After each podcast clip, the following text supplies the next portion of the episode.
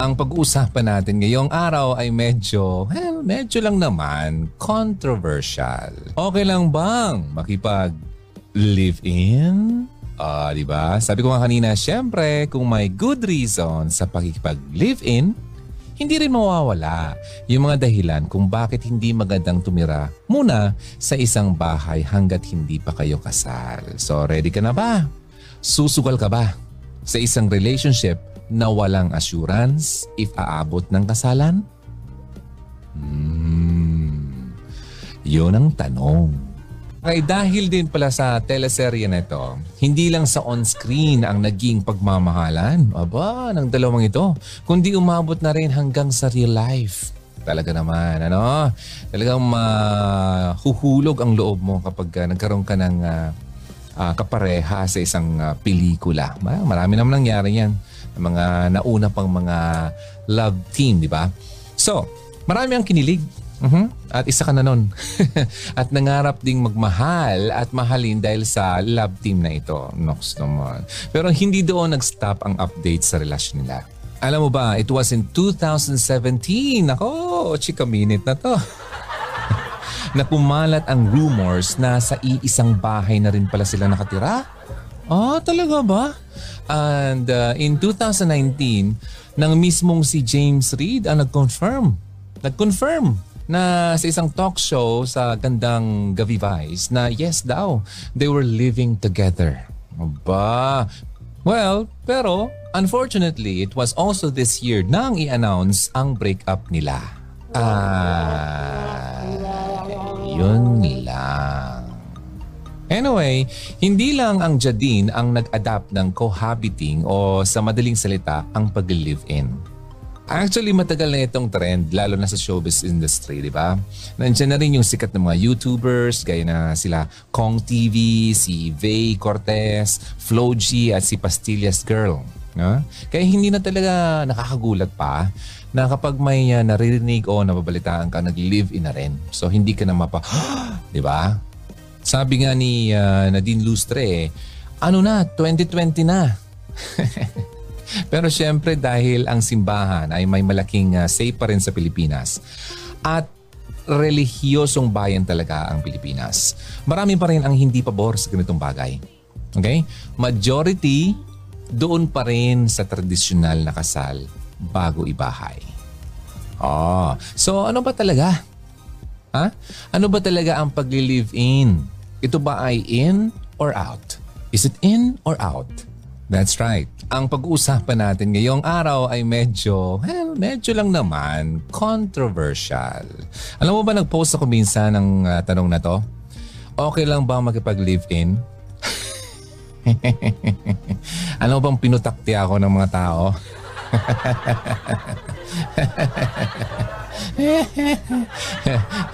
Okay, fine. Now, yan ang topic natin. This week, we're talking about cohabiting or live-in. Kuya Ron, paano naman po ako nito matutulungan ma-improve ang sarili ko sa para maging si Mr. or Miss Right? Well, unang-una, this will guide you kung anong klaseng relationship ang dapat mong i-aim sa buhay mo. Okay? Kung dadaan ba muna ang pakikipag-live-in or straight ka na sa kasalan? Hindi ba magandang before ka pumasok sa isang bagay, alam mo kung ano ang pinapasok mo? So ayan, simulan na natin ang kwentuhan sa linggong ito. Maya-maya ng konti, babasahin ko yung mga responses nila, yung mga pinost ko before about this, okay? Sabi ko nga, pinutakti tayo Okay? Ay, nakakatuwa naman. Lahat naman ng bagay, may maganda at masamang effect. Pros and cons. Diba? Kumbaga. Ganun din naman ang cohabiting or pakikipag-live-in. So ngayong araw, sabay nating aalamin if ano nga ba ang two sides of the coin pagdating dyan. Okay? Ready ka na? Simulan na natin sa pros or yung mga magagandang bagay. Kung ano ba ang mga reasons ng karamihan sa pag-adapt ng ganitong setup. Una, dito sa pagpapasok ng linyang sikat na ang may ka-live-in, para mas makilala pa po namin ang isa't isa. Yan ang kadalasang sinasabi ng mga pumapasok dyan, di ba? Yan ang first reason nila. Okay? Para sa early as now daw, alam na nila lahat ng baho ng partner nila. Yung mga flaws, yung mga insecurities, at iba pang mga bagay na makikita mo lang kapag kayo daw ay nagsama na sa loob ng isang bahay. Nandiyan na yung experience na kapag mag-date kayo, ayos na ayos siya. Ang nitignan, tapos mabango pa. Diba? Amoy barbecue. Kaya sa mga kumakain ngayon, enjoy lang kayo. Maraming salamat sa pagtutok dito sa Hugot Radio. Kayo ay nakikinig sa KR 104.3 The Way FM. Ako po si Ronaldo. So mga first timer dito, oy welcome ha. Maraming salamat. At samahan niyo ako hanggang mamaya. Okay? Isang oras lang naman tayo dito kaya hindi tayo magtatagal. Hindi ito yung mga ginagawa ko online na umaabot ng 5 hanggang 8 oras ang ating live. Sino pa makaka-break nun, ha? 8 oras ka naka-live na non-stop ka nagsasalita. Aba, pang Guinness World Record na tayo nito, ha? Okay. Anyway, saan na ba nga tayo? Sino ba itong tumatawag sa akin? Wait lang. Okay. Pasensya na po at tayo po ay nasa programa.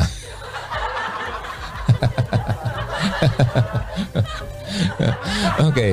So, ito na ha. Pero sa iisang bahay na kayo nakatira, going back doon sa pinag-uusapan natin, di ba kasi sabi nila gusto lang malaman yung mga flaws and securities. Pero sa isang bahay na kayo nakatira, kung gaano ang kinalinis niyang tignan. Okay? Noon. Di ba noon eh, masyado siyang malinis. At talagang wow ka talaga. Ganun siya pala kakalat sa mga gamit sa kwarto niya. Oh. Dito na rin papasok yung mga habits ng partner mo. O, diba? Ano bang ginagawa niya? Okay? Sa kanyang free time. Mahilig ba siyang mang-iwan o mag-iwan ng gamit kung saan-saan? Okay? Paano niya inaasikaso ang cleanliness ng bahay niyo? Or kung may aso kayo, halimbawa lang, naaalagaan niya ba? Ha? Nang mabuti ito? Ito lang naman, those are only some of the questions na pwede mong masagot kapag tumira na kayo sa isang bahay. Madalas sabihin ng mga nag-live-in ngayon na mas okay daw na mas makilala pa ng mas masinsinan ang kapartner. Para kapag kasala na, wala nang gulatan. Okay. Wala nang gulatan ha. Parang, ito pala yung papangasamahin ko. Iba pala yung muka. Okay. Siyempre, dahil nga magkasama na daw sila sa isang bahay. Pati kung ilang nunal meron siya, ay aba, alam na pala. Binilang ba? Ay, nako talaga. So anyway, yun lang yung isa pa lang doon. Ano? Sana nagiging okay yung pakikinig nyo ngayon at nag-i-enjoy ka. Sige lang, kain ka lang at makinig ka lang dyan. Now, ito na ha. Pangalawa, ito raw ang make or break na stage ng isang relationship nila. Dahil nga na-mention natin kanina na mas makikilala mo yung tao if makasama mo or magkasama na kayo sa isang bahay. At nakita na niya daw yung best at worst side ng kanyang kapareha. Siyempre, mapapaisip ka na rin tungkol sa mga bagay-bagay kapag ganon. Diyan ka na mapapaisip kung itong taong ito pa talagang kasama mo ngayon, siya na talaga yung babae o lalaking gusto mong pakasalan. After seeing kung paano siya maging potential wife o husband, itutuloy ko pa rin ba? O tutuloy ko pa ba? Napakasalan siya hanggang altar? Wow! Ang ganda ng mga plano sa buhay. For some, the answer may be yes. Okay? Yes na yes, si Alvarez. Pero sa iba, pwedeng no rin ang sagot. No, ayoko na. Diba? Parang free trial lang. Na kapag na-realize mo sa sarili mo, ay, hindi ko pa pala talaga siya ka-vibe. ay hindi pala siya ang inaakala ko, may option ka pa rin na umalis sa setup nyo. Siyempre, hindi ka pa kasali. Kaya, di ba, go lang. Oh, yun pala yung mga sinasabi nila. Ngayon alam mo na. Now, pangalawa pa lang yun, ha? Now, ito na yung third reason kung bakit maganda raw ang pag-live-in. It gives you an idea of what married life looks like. Dahil nga magkasama na kayo sa isang bahay, of course naman, di ba, pangmang-asawa na rin ang turingan nila. And syempre, mga pangmag-asawa na rin ang mga bagay na rin ang ginagawa nila. Oh, di ba? Oh, alam mo na kung anong mga bagay-bagay na yan. Oh. So, yun na nga. Okay. Cohabiting gives you an idea kung paano ba kapag may asawa na. Ganito pala yung mag-asawa. Mag-asawa'y di biro. Parang yung sitcom lang ni ano, no? Ni Lot Del Leon tsaka ni Munching, ha? Ngayon, ano nangyari? Ay, nako. So, anyway. Siyempre, yung mag-boyfriend, girlfriend pa lang, mas chill ang buhay, di ba? Chill-chill lang. Ang inaalaala mo lang, kapag kayo ay nasa boyfriend-girlfriend, kung paano magpaganda, magpagwapo para sa iyong dates, di ba? Pag tatanong ng kumain ka na ba? Nasaan ka na? Matutulog ka na ba? Mas magaan talaga kapag magjowa pa lang, di ba? Ang pag-live-in, ibang level na yan. Diyan mo marirealize na, iba pala talaga kapag sa isang bahay na nakatira. Marealize mo na hindi na biro. Okay? Sabi ko nga kanina. Kasi yung responsibilities na kailangan mong gawin, nag-upgrade na rin kasabay ng setup nyo. Kung nung dati na hindi pa kayo under the same roof, okay, sa isang bahay, sa isang buong, nag-aaway na kayo. Para na kayong mga aso't pusa. Okay. Siyempre, i-expect mo na kapag nagipag-live-in ka na, medyo mas dadalas na ang away na yan. Ay, lalo na ngayon. Taghirap. Ano? So, kapag naging mag-asawa na kayo, hindi na mahirap mag-adjust. Kasi kapag, yung parang mag-asawa na rin na lang naman kayo eh, kapag kayo nag-live-in na. So, yan ang mga, mga reasons kung bakit ginagawa yon. Na-experience nyo na lahat ang pwedeng ma-experience ng mga mag-asawa. Yun nga lang, wala pang kasal. Oh, di ba? So, yun ang mga dahilan. Pang-apat. Akala mo, pangatlo lang, ha? Marami. Marami kaming dahilan. Oh, di ba? Pang-apat. Anyway, last na to. May ka-share ka na sa finances. Oh, di ba? Dahil pareho na kayong ng tirahan, hati na rin kayo sa mga bayaran, sa mga bills. Di ba?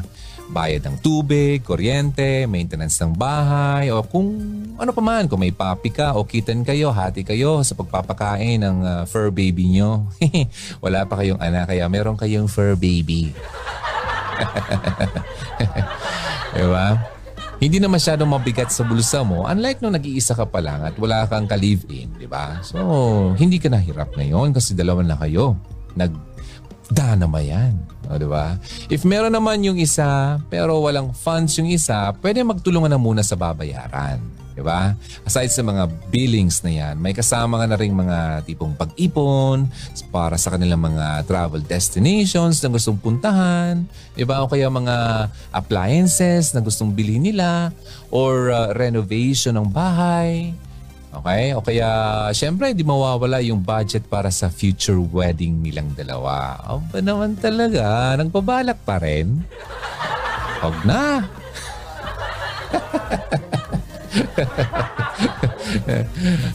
Ano ba talagang gusto kong sabihin? Anyway, mamaya, maintindihan niyo ako. Yan ang pang-apat na pros sa mga pros and cons ng cohabiting o pakikipag-live-in. Okay? So, hugs, sana naman ay may nakukuha kayo sa kahit paano naman ay nakakasabay kayo sa ating pinag-uusapan. Ang pinag-uusapan natin ngayong araw, isang medyo controversial na topic. Okay lang bang makipag-live-in? Ano kaya? Basahin natin yung medyo mga responses nila dito, no? Yung mga comments nila. para naman may idea kayo kung ano yung gusto nilang maipahatid sa atin. Kasi pinost ko to, okay lang ba makipag-live-in? Support your answer. Sige, bigyan natin ng daan yung ibang mga comments dito. Sabi ni Chesnil Bayan, labad yun, idol. Kung mahal mo, pakakasalan mo na yan. Go na, Lodi. Ay, ito lang, may ayi pa. Pumapag-ibig na data o pumapag-ibig na yata si Lodi. Ay, hindi pa naman. Okay, sabi ni Pinay ako, no. Oh, sabi naman ni Det Sai Ramsal, big no DJ. And sabi ni Jailala Makalangan, hindi DJ Ron. Para sa akin, hindi okay. Mas masarap pa rin magsama ang kasal. Ah, sabi naman ni Jojo Perez, yes po, I wanna try before I buy. Ano, testing muna. Oh, isa na. Isa na ang may go-go, ha? Si Jojo. Oh, sige, pagbigay natin. Sabi ni Misa Bea Maarehon o Maarhon, nope, ayaw niya. Sabi naman ni Yalan or Yalanan, else, no. LJE Unabia, alam mo, minsan, pasensya na, ma-murder ko yung mga pangalan nyo, ha? Okay, sabi ni LJ, no, dihado ang babae. Sino ba nagtatali? Paki, ano yung, kung sino yung nanalo. Sabi ni Mary Ann Cantor Bisete, big no. Sabi naman ni Heart Chong, hindi. Sabi naman ni Janet Kasim, hindi ata pwede. And according to Risa Ruiz Rio, hindi. Sa mata ng Diyos, kasalanan. Dapat mga babae gamitin din ang utak. Okay? Hindi puro puso. Okay? Para sa bandang huli, hindi magsisi. May point. Sabi naman ni Gemma Kilario Dilaw, para sa akin DJ Ron, hindi. Kasi labag yan sa mata ng Diyos. And according to Ryujin, hindi po. Lynn Joy Nunez, it's a no-no. Oh, mukha yatang isa pala ang gusto, no? So, hindi palakpakan natin yung manaunang nag-respond. Maraming salamat sa pag-join. Maya-maya ng konti ay ubusin natin yan. Sabi ko nga sa inyo, pinutakti tayo talaga. Okay, anyway, syempre kung may good reason sa pakipag-live-in, okay? Hindi rin mawawala yung mga dahilan kung bakit hindi magandang tumira sa isang bahay hanggat hindi pa kayo kasal. Gusto mo bang malaman yan, Hugs? Before that, let's take a break. Okay? So mga nakikinig sa radyo, magpapatugtog tayo. Pero dito sa Facebook, hindi pwede. Baka tayo maban. Okay? So magbabalik tayo after this break. Hey, it's me, Ronaldo. Thanks for tuning in to Hugot Radio. KR 104.3, The Way FM. Welcome back dito sa pinag-uusapan natin ngayong Sunday. Ako po si Ronaldo ng Hugot Radio. Ang tanong. Okay, so ito na. Una, mamaya nga pala ha, uubusin natin yung mga comments ng pinost ko doon. Okay? Una, may kasabihan. Why buy the cow when you can get the milk for free? Di ba? Bakit mo pabibilihin yung damulag? Damulag. Yung cow na yan. Ano ang tawag sa Bicol? Baka. Okay? Ano, ba't mo pabibilihin ng bakang yan? Nakukuha mo naman yung gatas niya na wala kang binabayad. O di ba? Or in Tagalog, bakit mo pa bibilhin yung baka kung kaya mo namang makuha yung gatas ng libre? May punto, no? Sa mga nakikipag-live-in kasi, yung kumbaga next big step, okay, nila bago magpakasal. Yun. Yun ang nila, kumbaga talagang inaasam nila. Para ito yung time kung saan nire-ready nila ang mga sarili nila na magkasama. Pero sadly, ito rin yung nagiging dahilan kung bakit hindi natutuloy ang kasalan sa mga nakikipag-live-in. Kagaya ng mga examples natin, okay? Sa kanina, di ba? Kung pwede mong ma-enjoy yung gatas, sabi natin dun sa baka kanina, pwede mo naman ma-enjoy yung gatas ng libre, bakit ka pa maglalabas ng pera? Di ba? Ganito rin ang pag-live-in. Nakatira na kayo sa isang bahay. Hubby? Wifey? Yun ang tawagan nyo, di ba? Pang-hobby na rin. Okay? Yung routine ng iyong dalawa. Kahit sa finances, share na kayo. Kumbaga, para talagang mag-asawa na kayo. Ito rin yung isa sa mga reasons kung bakit hindi maganda or hindi advisable makipag-live-in. Kasi if kaya naman palang mag-enjoy lahat ng mga perks, lahat ng mga experiences na ito nang walang kasalang nangyayari, bakit pa kailangan magpakasal? Oo nga kuya, bakit mo kailangan magpakasal?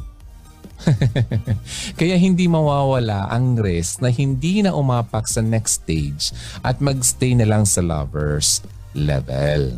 Okay? As lovers but never as married partners. Ang tanong. Ang tanong, susugal ka ba sa isang relationship na walang assurance if aabot ng kasalan? Yun ang tanong. Pangalawang reason kung bakit no ang live-in. Kasi sa mga nakikipag-live-in, based sa studies, supported yan ng research ha, hindi yan galing sa akin, based sa mga ginagawang studies, 50% lang ang natutuloy sa kasalan. Kalahati lang. Isa na dyan ang Nadine na nabanggit natin kanina. Okay? Hindi pala Nadine, Jadine. Kasi dalawa sila. Okay? After 3 years of living together, hindi pa rin umabot hanggang altar. Kinasal na ba sila? O baka hindi lang ako updated?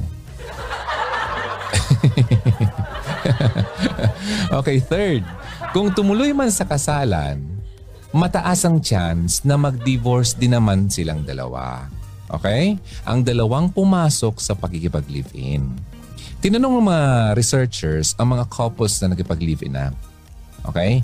Nagpakasal pero eventually nag-divorce. Ang tanong ito lang, paano nangyari na from dating, napunta kayo sa pagtira sa isang bahay? Consistent ang mga sagot nila ng karamihan sa kanila. Wala. Nangyari lang. Ito yung tinatawag ng researchers na sliding, not deciding. Yung paggalaw nyo from dating to sleeping over to mas madalas na sleepover hanggang sa naging live-in na ang setup yung dalawa. Kumbaga, nilagpasan nyo na yung mga tanong na bakit tayo magli-live-in? Anong purpose natin? Ang mga babae kadalasan nakikipag-live-in sila because they view it as a step toward marriage. Okay? Marriage. Ang lalaki naman, eto yun. Ang lalaki, makinig mga babae, ang lalaki naman, way yun ng pag-test ng relationship or pag-postpone ng commitment na haharapin nila kapag nagpakasal na. In short, parang free trial lang talaga ito sa karamihan sa mga lalaki. Hindi mo yun alam. Now you know. Okay? Free trial ka lang ba talaga? Ladies? Okay. Kaya kapag nagpakasal na, ganun na lang din kadali sa kanila na mag-divorce dahil nga hindi naman pinag-isipan ng mabuti ang mga bagay-bagay. Kaya hindi ka na magtaka dapat kung bakit nagpakasal na kayo ay nag-divorce pa rin kayo. Kasi yung nangyari before that, wala na. O diba? So yun. Ngayon, uulitin ko. Itong lalaking to ay nagtatrya lang. Kaya madali na lang sa kanya magpaghiwalay. Kasi hindi naman talaga niya pinag-isipan ng mabuti yung mga bagay-bagay na sinabi ko. Okay? Kaya ang ending tuloy, go with the flow na lang. Para mga patay na isda, go with the flow. Parang sige. Dahil tumira na rin kayo sa isang bahay. Nakapundar na. Diba? Sayang yung pera. Nagpagawa na kayong bahay. Diba? Naggastos na kayo ng marami. Ituloy na lang natin sa kasalan. Kaysa naman masayang lahat. Di ba? So kaya ganun. Hindi nagiging walang parang napilitan na lang. Now, ito yung pang-apat. Fourth, dahil nga parang mag-asawa ng treatment nyo sa isa't isa, nako, wala na yung feeling ng bagong kasal. Wala na. Wala na yung honeymoon. Hindi na siya honeymoon. Ano na siya? Soy sauce moon. Yung pakla. Hindi, maalat. Hindi mapakla.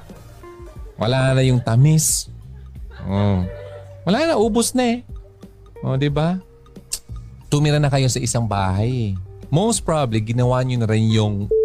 Kaya ano bang i-look forward niya sa kasal? Wala na. Yung papel lang naman ang nagpapatunay na Mr. and Mrs. na kayong dalawa. Okay? Yun lang naman ang bagong may experience yung dalawa. Pero other than that, wala na.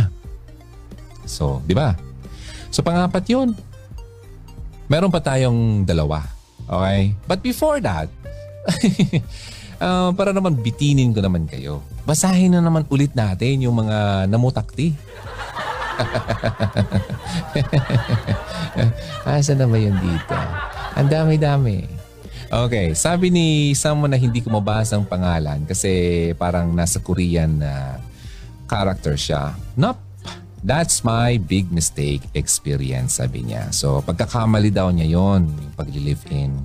Sabi naman ni Sunga Punsalan Lovely Faith, hindi po, wala pong ganyan sa Bible at kasal po muna dapat bago lahat. Sabi naman ni Mera E. Bompat, ay nako po, ayaw kong nag-live-in, Sir Teacher Ron. Di bali na kung walang ka-live-in. Sabi naman ni, reply ni Kabanatan or Kabanatan growled. Okay, ang live-in daw, pangga, nagasama lang kayo para sa in-in, char-char, chorba-chorba. Binabasa ko itong comment niya. Okay, chorba-chorba lang ba ang live-in? Okay. So, yun ang dalawa. Magkaibigan pala to. So anyway, sabi naman ni Senatsap Abing, for me, Teacher Ron, hindi po. Kung gusto mong kilalanin ng isang tao, kilalanin mo siya habang hindi pa kayo nag-aasawa or habang jowa pa kayo. Kung totoong mahal ka ng isang lalaki, hindi siya papayag maging isang live-in ka lang. Para sa akin as a woman, wala akong dignity pag ganyan. Hindi ako worthy if pumayag ako sa ganyang sitwasyon. At una sa lahat, labag po yan sa mata ng Diyos. At gusto ko, ibigay ko yung sarili ko sa taong asawa ko na talaga. Alam ko sa panahon ngayon, iba na ang mga tao. Tapos may nag-reply sa kanya. Tama, sabi ni Shalene Robert. And sabi ulit niya, alam mo DJ Ron, isa akong anak din na walang kasal. Ah, mahaba po ang kwento. Hindi ko naranasan payapa yung pamilya namin hanggang ngayon. Kaya hiling ko na lang kay God na if ever man mag-aasawa ko, hindi ganito ang magiging sitwasyon. I see. So, meron pala siyang experience din talaga first hand kasi yung mga parents niya ay ganon. Okay. Now, sabi naman ni Mary Grace Llorca, okay lang DJ Ron. Oh, so okay siya. 21 years na kami, still counting. Due to financial problem, kaya hindi makasal-kasal. Tapos hindi maibigay ang dream wedding ko. Kaya wag na lang. Tapos nakaset na rin sa mind ko na pag nagloko isa sa amin, wala nang poproblemahin pa. Ang daling magpakasal sa kasalang bayan. Ang hirap ng mga proseso naman ng annulment. So magastos.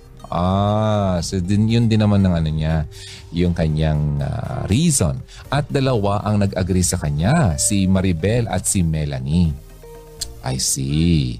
Okay, anyway, sabi naman ni Jen Barrios Mabaw, hi DJ Ron, para sa akin okay lang naman kasi para pag maghiwalay, walang sabit. Okay, walang sabit. Okay, wala. Natawa lang ako doon sa term na sabit. Okay, Jen, maraming salamat. And dito sa comments na to, wala tayong gine-judge dito. Ha? Kaya lahat ko ito binabasa. Sabi naman ni Anna Limad, sa Bible kasi yan mga utos or commands at ipinagbabawal, forbid ang live-in. Kaya sa command na ako ni God, napakasal muna bago magsama para ma-blessing ni God. Okay? Sa pananalita at action niya, malalaman mo na kung ano ba talaga siya. Basta ang maganda yan, makinig muna. sa Hugot Radio bago magpagrelasyon para may guide na wise at may standard na pumili ng mapapangasawa. Aba naman. Talaga naman. Thank you so much, Annelie Mads. And sabi ni Esther Adorna Aspasio, hindi po DJ kasi labag yan sa batas ng Diyos. And someone replied at biglang nawala.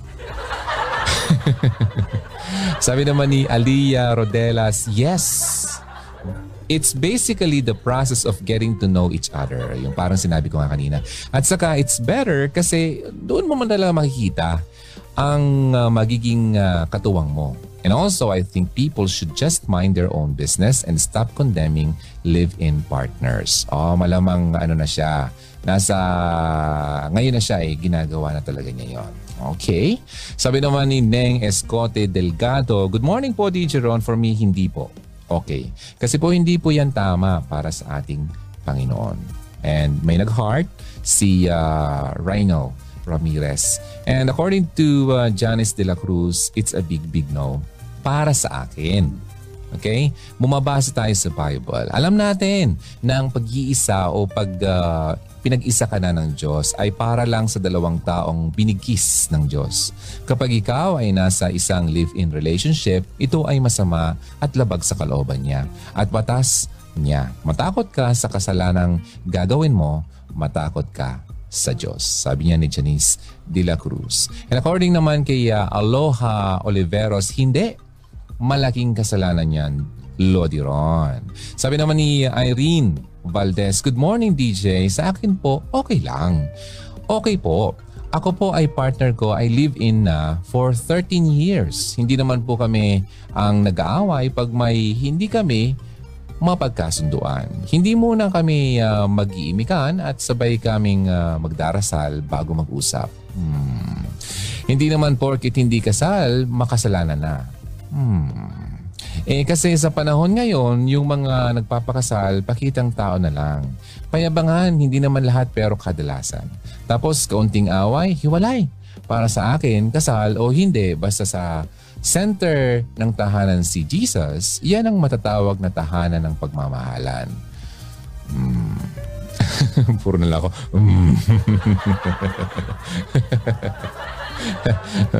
Okay. And anim ang nag sa kanya, umayon. Okay, si Jennifer, si Maribel, si Tiffany, si Michael, at si Maria. Okay, sabi naman ni Rosemary kay Irene, true! Sa inyong dalawa yon. Okay. Now, move tayo ha. Sabi naman ni Dixie. Okay, para naman sa mga nakikinig, alam nyo yung mga ibig sabihin din ng mga iba. Ano? Para hindi tayo biased dito. Okay? Sabi naman ng Dixie, the difference of worldly things and Christian living, biblically speaking, it's a no. Because of fornication.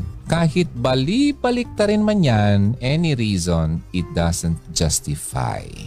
May nagsay na yes. At nag-agree sa kanya. Sabi ni Esther Adorna Aspasio. And sabi ni Inday Bautista, a big no, DJ Ron. Okay. Then si Sensero Shi, okay lang mag-live-in. Dahil dyan mo makikilala ang isa't isa. Pero syempre may plano naman kayo magpakasal. Kaysa naman na magpakasal na hindi pa kayo kilala o hindi nyo pa kilala. Okay? Kung sino at kung ano ang ugali ng kapareha. Useless lang talaga din yun. Pag naghiwalay kayo, just saying lang po. At apat ang nag-agree sa kanya. Okay? And sabi naman ni Mea Visagas, gusto ko sana mag-comment pero napakahaba eh. Okay. Saan kaya ako magsisimula? Saan ako doon na lang siguro sa kung saan alam nating tama. Yun lang gawin natin na desisyon. Okay, kung ano daw ang tama. Na sabi naman ni Nims Villa de la Cruz, okay lang naman para sa akin. Kasi kapag ikakasal ka, kung maghihiwalay naman kayo, huwag na lang magpakasal. Sa panahon ngayon, di na uso kasal. Okay? Mas makasalanan yung kasal ka nga, niloloko mo naman yung kapartner mo at kung ano-anong ginagawang kababalaghan. Doon na lang ako sa live-in. At least may pagkakataon pang maghiwalayan. Anim ang nag-agree sa kanya. Okay? Nag-like sa kanyang comment. Sabi naman ni Sefriel Correct. Sabi na ni Nims, Thank you. Okay. And sabi ni Rosalina Bana, a big no. Lakas oh. No talaga. Capitalized. Well, pinagdaanan ko na yan. And no good happened. At nakasal pa kami. Pero in the end, hiwalay din. Ay, see. Kaya naman pala. Ganun ang nasabi niya. So, eto. Balik na tayo sa ating pinag-uusapan. Di ba? Sabi ko nga kanina, syempre kung may good reason sa pakikipag-live-in, hindi rin mawawala talaga yung mga dahilan kung bakit hindi maganda tumira sa isang bahay hanggat hindi pa kayo kasal. Di ba? So, na-mention ko na yung isa, dalawa, tatlo, at eto yung panglima. Walang commitment sa live-in. Walang assurance. Susugal ka. Pwede mong ibigay ang lahat. Pwede mong isuko ang bataan. Maging parang asawa ka na niya. Pero sa huli, kapag nahirapan na siya, nagsawa na siya sa'yo, kapag binitawan na niya yung linyang, hindi na ako masaya. Iiwan ka na rin. Iiwan at iiwan ka pa rin niya. Kapag mag-girlfriend o boyfriend nga lang eh, masakit na ang breakup, di ba? Paano pa kaya? Kapag nakasama mo na yung tao sa isang bahay at isinuko mo na yung sarili mo sa kanya, di ba? Mas marami yung mawawala sa'yo. Siguro, sinasabi ng iba na step towards marriage ang pakikipag-live-in, pero take note, balik-baliktarin man ang mundo, hindi pa rin kayo kasal. Walang nangyaring pangako sa harap niya. Okay? Ng pamilya mo. At lalong-lalo na sa harap ng Diyos. Na you will love each other for better or for worse. Sa generation pa naman ngayon, mostly ng lovers, kapag nahirapan na, nag-resort agad sa hiwalayan. Kapag hindi na compatible, instead na i-workout kung paano mag-work ang isang relationship nila, bibitaw na lang. Kasi yun ang mas madali, di ba? Kagaya nga ng mga na-mention natin kanina mga comments. Dahil nga wala pa naman talagang nangyari kasalan. Kapag ginusto ng partner mo, pwede siyang lumayas o umalis. So in the end, parang nagbabahay-bahayan lang kayong parang mga bata. Okay? So yun ang panglima. Panganim. Last but not the least. Pero bago yan, syempre, sabi ko nga, uubusin natin yung mga comments na nag-respond dito sa ating post. Para naman fair, di ba? At alam ko naman hinihintay nila ito. Sabi ni MD Magno Mia or Mila, hindi ako sang-ayon. Sabi ng mga magulang ko kamag-anak na matatanda na kapag nagsama raw na hindi pa kasal, darating at darating yung time na hindi maganda raw ang mangyayari. Mauubusan ng makakain o bigas o pera. Kaya sila namumroblema. And sabi naman ni Tulang Alet, ha? Yun ang reply niyo dun sa tanong ko eh. And Amelia, tanong ko lang po, sana po wag bigyan ng masamang kahulugan. Bakit po yung iba matagal nang nagka-live-in? Hindi po ba sumasagi ang kasal sa isip nyo? Or is it your own choice not to? Thanks po sa sasagot. Okay. So nagtatanong siya kung hindi ba sumasagi sa isip nila na magpakasal. Choice niya o nila ba talaga to? Wala pong nag-reply. And sabi niyo, Unahon, Foro Christi, live-in? Sa akin hindi pwede kasi parang pinaglalaroan mo sarili mo. Parang try out lang, which is napakabanal ng marriage kung iisipin. And according kay Juliano, dahil kawawa ang babae, pag ayaw na ng lalaki, wala ka ng habol. Laspag ka na. Okay? Inanakan ka pa. Tapos in the end, nga. Uy, may point naman siya, ano? Sabi ni Felna Bernadero, big no for me. And according kay Marian Danes, yes, deep, unexplainable reason beneath, but just for open-minded person. So, open-minded. So, yung mga against pala dito ay close-minded. I see. So, sabi naman, Bihol Serrano. Depende sa situation siguro. Ha, ha, ha. Okay. And talagang iba-iba yung mga ano ng mga tao, ano. Sino ba nagtatali? Sino ba mas marami? Mukhang parang mas marami pa rin yung against, no? And sabi naman ni Natalie, hindi. Mas okay magsama pagkasal na. And sabi naman ni Shazelle Poras, pag hindi kayo magkasundo, mas madali ang paghihiwalay. May nag-reply? Ano ba ito? Dalawa. Oo nga eh. O, sige. So magkaibigan yata ito. And si Jomalyn Paes, no! Yun. Sabi naman ni Renel Venex Ramirez, para sa akin hindi po. Single mom po ako at naging mag-live-in kami ng father ng anak ko. Pero against talaga ako sa tawag na live-in. Huhuhu, yung emoticons niya. Mahaba na kasi ang kwento. Pero ang masabi ko lang sa mga hindi pa nakakaranas ng live-in, yung mga pure single dyan, mas maganda talaga yung ikakasal kayo muna bago magsama. Naniniwala kasi ako na pag sundin natin ang will or desire ni God, magiging successful naman talaga ang marriage life natin. Kaso lang, minsan mas pinangungunahan kasi natin ang kagustuhan ng Panginoon. Kaya hindi naging maganda ang resulta. Minsan, kahit binibigyan na tayo ng mga signs ng Panginoon na di siya ang tamang tao para sa atin, go pa rin tayo kasi gusto natin. At pinahihintulutan din ng Panginoon na mangyari ang gusto natin in order for us to realize na mas maganda pa rin ang sundin natin ang kung ano ang will niya at desire niya ni Lord para sa buhay natin. Sabi yan ni W.V. Ramirez. Pangalan niya ng anak niya, hindi yan ang pangalan na ng sulat nito. At marami ang nag-agree at talaga namang nag-like sila at nag-heart. Okay? And also, mayroong replies dito. And then po, mamimit mo ang soulmate mo after all those troubles at parehas na kayong ikakasal. So, dito na po papasok ang hanggang boyfriend-girlfriend lang kayo kasi mas magastos pa ang annulment kesa nung pinakasalan tayo ng ex natin. Baka malabo din ang annulment. Ma-approve. So, natatakot sila sa annulment kasi magastos. Pero hindi sila natatakot na pumasok sa isang walang kasiguruhang relationship. Ah, okay. Now, sabi naman ni Arlene Sanorho, many people nowadays hindi na alam ang kahulugan ng wedding. Ask ko nga, kung ano ba ang dahilan kung bakit ayaw magpakasal dahil hindi assurance na for long lasting ang relationship. Kaya hindi na magpapakasal. Hanggang gusto ng isa't isa, go pa rin. Kapag nagkasawa na, may iba na palihim sabihin na lang, hoy, ayaw ko na sa'yo. Tapos na tayo. Sagot ng kapartner ka, alam mo ikaw lang, no? Ako rin. Kung hindi ka naman sure sa karelasyon mo na pagmatagalan, ay huwag na itong ituloy ang samahan. Kasalanan kasi ang fornication. Sabi yan ni Arlene Sanorho at dalawa ang nag-agree.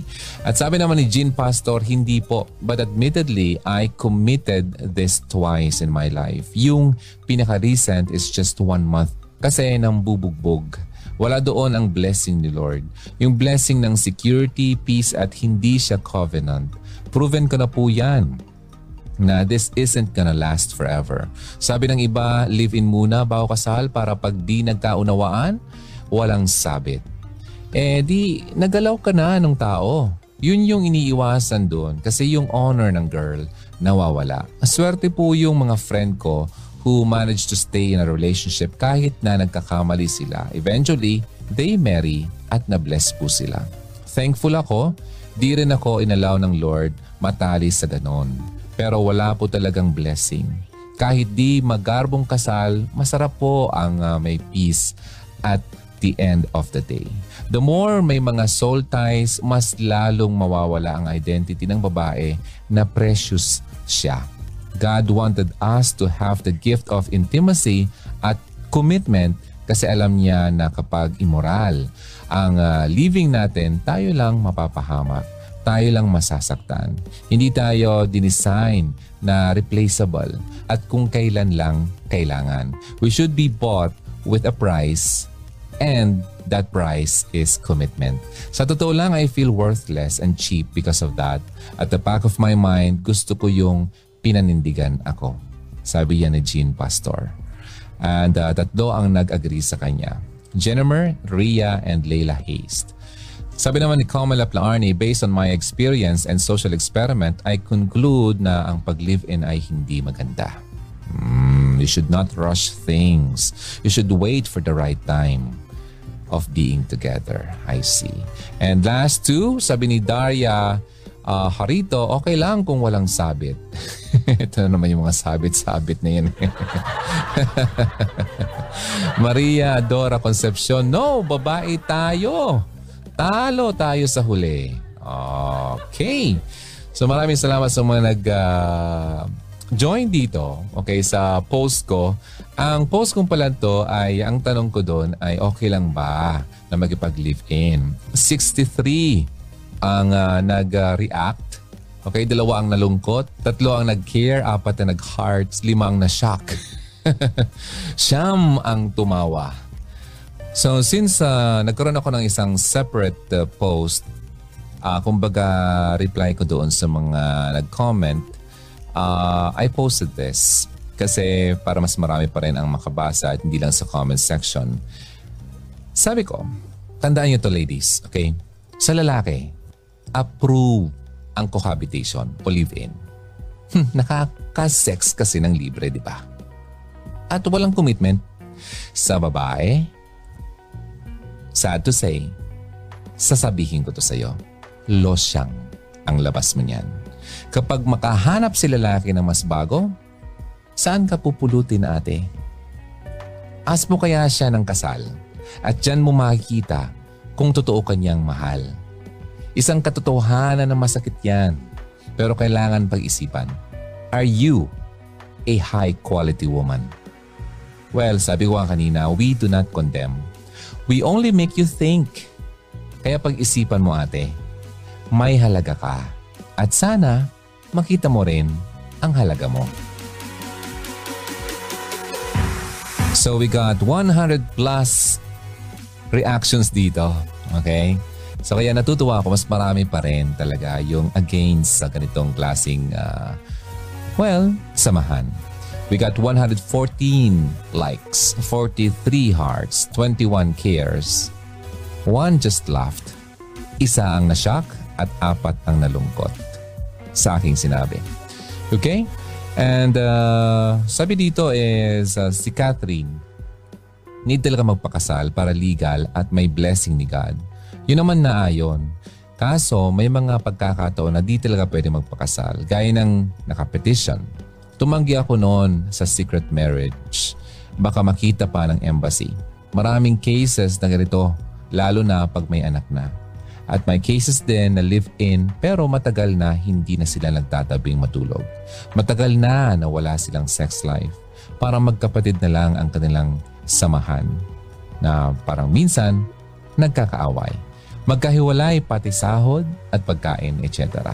Nagsama para lang sa bata para may alaala siya na minsan nagkapamilya siya. Okay. Then sabi ni Janice, eksakto. Okay? Absolutely correct, DJ. Babae ang loser sa ganyan setup. Wala kang panghahawakan kung sakali man. So girls, mag-isip-isip ng mabuti. Mahirap nang magsisi sa huli. Although hindi rin naman secure kung kasal, marami rin naman na loloko kahit kasal. So better be wise na lang, sabi ni Virgie Sapanta. Sabi naman ni Kamala Plaarne, I hope so maraming babae, especially mga younger girls ang nakakaalam ng sinabi mo. Very true, DJ Ron. Sabi ni Diane Tameta, Blossom Farah, kawawa ang mga babae dito, DJ. Mary Grace Lorca, hindi lahat ng nagpakasal at pinakasalan nirerespeto. Hindi lahat ng pinapakasalan minamahal. Hindi lahat ng nagpapakasal dahil sa love. Naniniwala pa rin ako sa kasal kasi may blessings yan galing kay God. Definitely true, sabi ni Maria Adora Concepcion. And from Shemily Ed Leon, swak na swak. At least high quality pa ako, DJ Ron. Hehe. Okay, then sabi ni Neng Escote Delgado, sa mga kapwa ko babae, respeto muna sarili. God bless to all followers ng Hugot Radio. Annalyn Vigilia Garcia, tama ka dyan, Papa Ron. And the Senatop Abning, correct ka dyan. Inday Bautista, yes DJ, dapat maging high quality woman, tatak nating mga babae. Thank you DJ sa concern mo. According to Esther, espasyo sa aming lahat ng mga ladies. Sana hindi ka magsawa sa amin. God bless you. Tess Siloria, yes, at dapat si Guy na ang mag-initiate ng topic about wedding. Kapag maraming dahilan, it's a big no yan. Pwede naman magpakasal sa kasalang bayan kung gugustuhin talaga niya.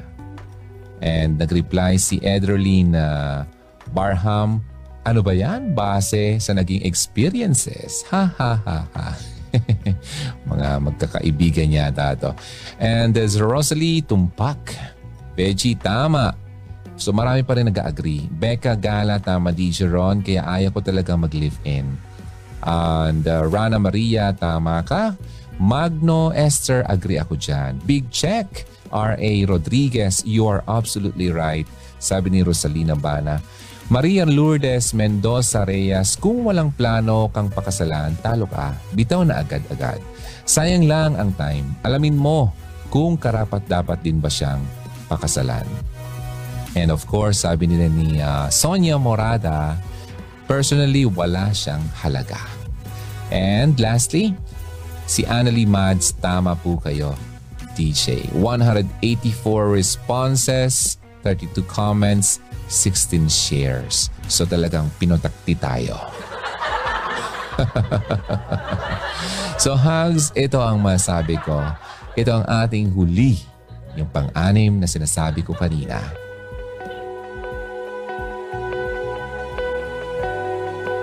Alam mo, tapos na eh. Hindi pa tayo tapos, no? And ang pang-anim, kung bakit hindi ito okay. Last, but not the least, God does not approve of cohabiting or yung pakikipag-live-in. May nakita akong post sa Facebook. A man posted his conversation with his father tungkol sa relationship niya. Tinanong niya yung papa niya if anong masasabi niya sa trend ngayon na mag-live-in muna bago kasal para alam ang compatibility. Ang sagot ng tatay niya, ito yung exact words na sinabi niya. That is called cohabiting. Firstly, di yan gusto ng Panginoon. Wala kang makitang ganyan sa Bible. If it's not from the Lord, no need for trial and error. Arguments and disappointments will always be there. There is no perfect relationship. Just remember, the frequency of your arguments depends on the level of your maturity. Diba? Kasi yung iba natatakot. Wala ba? Lagi na lang mag-argue, ganyan-ganyan. Eh, nakadepende yon sa level ng iyong pagiging mature. O diba? Check na check. Tama naman talaga. Kahit ilang taon pa kayong mag-live-in, edi naman talaga maiiwasan na magkaroon ng pagtatalo kapag kasal na. Pero kung gaano ka mature bilang partner, ang magdedetermine kung paano kayo kadalas magtatalo. Most importantly, huwag na tayong maglukuhan. Alam natin na kapag nag-live-in ka, hindi maiiwasan na isuko mo ng bataan kahit hindi pa kasal. Ang tawag dyan, sexual immorality. At never magiging in favor si Lord sa ganyan. Sabi nga kanina, diba na isang nag-post, importante, nasa gitna si Jesus sa iyong relasyon. Pero do you really think na you're not deceiving yourself kasi ginagawa niyo ngayon? Kaya nga, ang pinakamagandang maibibigay natin sa future partner natin is our purity before marriage. Kasi it only means we value our future partner. Kaya nagawa nating i-maintain ang sarili natin na pure. At naghintay tayo sa taong nilaan ni Lord para sa atin.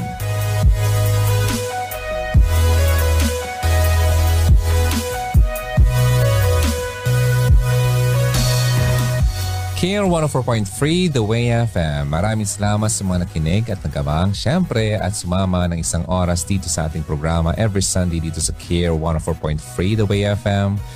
In partnership with, of course, ng Hugot Radio, mga hugs, Karians, maraming salamat. Sa mga hindi po nakakaalam at gustong mag-follow ng mga contents ng Hugot Radio, mahanap po ang Hugot Radio, syempre, number 1 sa YouTube channel.